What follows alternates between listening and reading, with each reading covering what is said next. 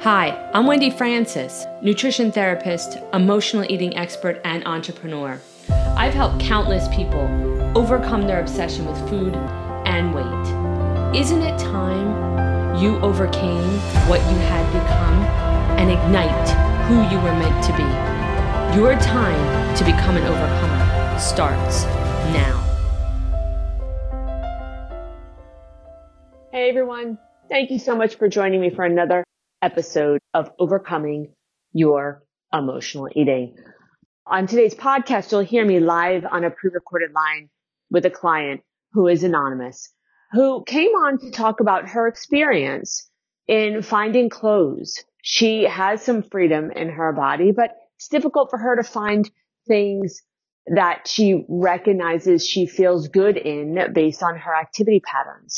It's a problem I hear from many many clients. And it's one I really hope we can fix by the end of my lifetime. It's been going on since I started in practice. It continues to go on.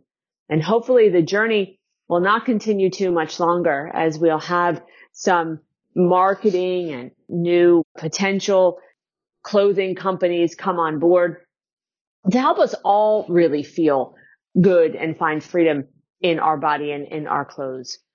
Take a listen though, because it's always interesting to listen to what other people have to say about their struggles and what they're dealing with. It's a way that we learn about ourselves is through others' stories.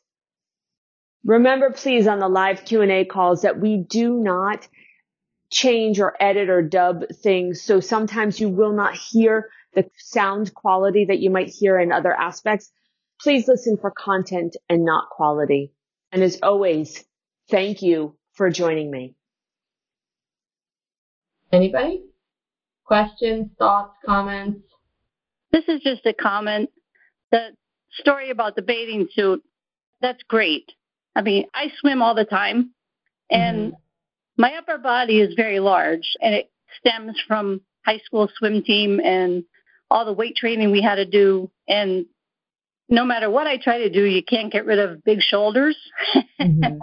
I'm not ashamed to be in my bathing suit. My issue is I golf a lot too, but I don't like to wear the sleeveless golf top because oh, yeah. of the muscles that I have. I'm hoping eventually I can get to that point of wearing a sleeveless golf shirt, but it's just a very uncomfortable feeling for me to have one on and then you think everybody's looking at your big shoulders and your big muscles, but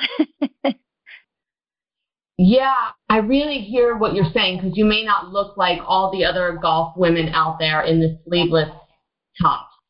Right. It's interesting. Our fear always is around looking different. Yet we so often want people to look different, you know, like it's an interesting dynamic that we have with looking different. So I totally understand what you're saying. But I wonder if you could just reframe it in your mind is that I look different in this than other women, but it's different doesn't always mean bad. Right. It just means different. It's a good thought. Yeah. Yeah, we're not really taught that. We're really taught that either you look great or you look bad. You look pretty or you're not pretty. But truth is, there's so many shades of gray in that. And we forget that. And we forget how to give ourselves that grace too. Mhm. Yeah. My biggest issue with that is the ladies' golf shirts. Mhm. The biggest size doesn't even fit across my shoulder blades. So they don't really sell sleeveless men's golf shirts, which is mm-hmm. usually the style golf shirt I have to buy to fit across my shoulder blades. Very true about many companies, actually. You know, and I hope for God's sakes in my lifetime that we will see that change. I do feel like we're seeing some change and I'm hoping that companies like Athleta, I don't know if you follow Athleta, but Athleta has really tried to pave a way right now. And they do like yoga and they're starting to dabble in golf and tennis. Okay. So you might keep an eye out for Athleta because they are one of the forerunners from what I've seen, especially from a higher end perspective. of like, you know, good quality stuff, but also targets a lot of social media influencers, etc. And I know that they're trying to pave the path for all sizes are beautiful. And they're trying to, you know, make money while doing it, obviously. But right. hopefully in the near future, you'll be able to find some things from them. Because I do see them doing some golf and some tennis now and branching out of yoga. They started out as yoga, just like Lululemon, but they are moving in this different direction, which I really like seeing. I'll have to check them out. Yeah. You know, I don't play golf, so I don't look for those kind of shirts, or else I'd be able to tell you. But that company is one that's definitely on the forerunner, the for, for one of the forerunner companies, in my opinion, of hybriding, of having, they have women in their catalog that are size zero or two, and they have women in their catalog that are really size 20. Okay. And showing all possibility of women surfing, women golfing, women playing tennis, women doing yoga, all sizes. So I, I love what they're standing for right now. Great. Thank you. You're welcome. Could you repeat the name of that company again, please? Sure, Athleta. So it's A T H L E T A.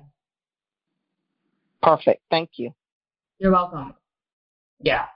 You know, they're a little bit on the pricier side, but I do think that they're giving good quality products and they really are making much more of a, a wider range of sizes with good quality fashion.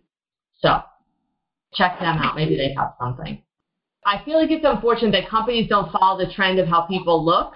They try to make the trend to be how they want people to fit their clothes. So they don't make the clothes for the people, they make the clothes for the fit. And I think that's where we've gone wrong. Thanks for listening. If you like this podcast, share it with a friend. Rate, review, and subscribe. You never know who you'll help become the next overcomer.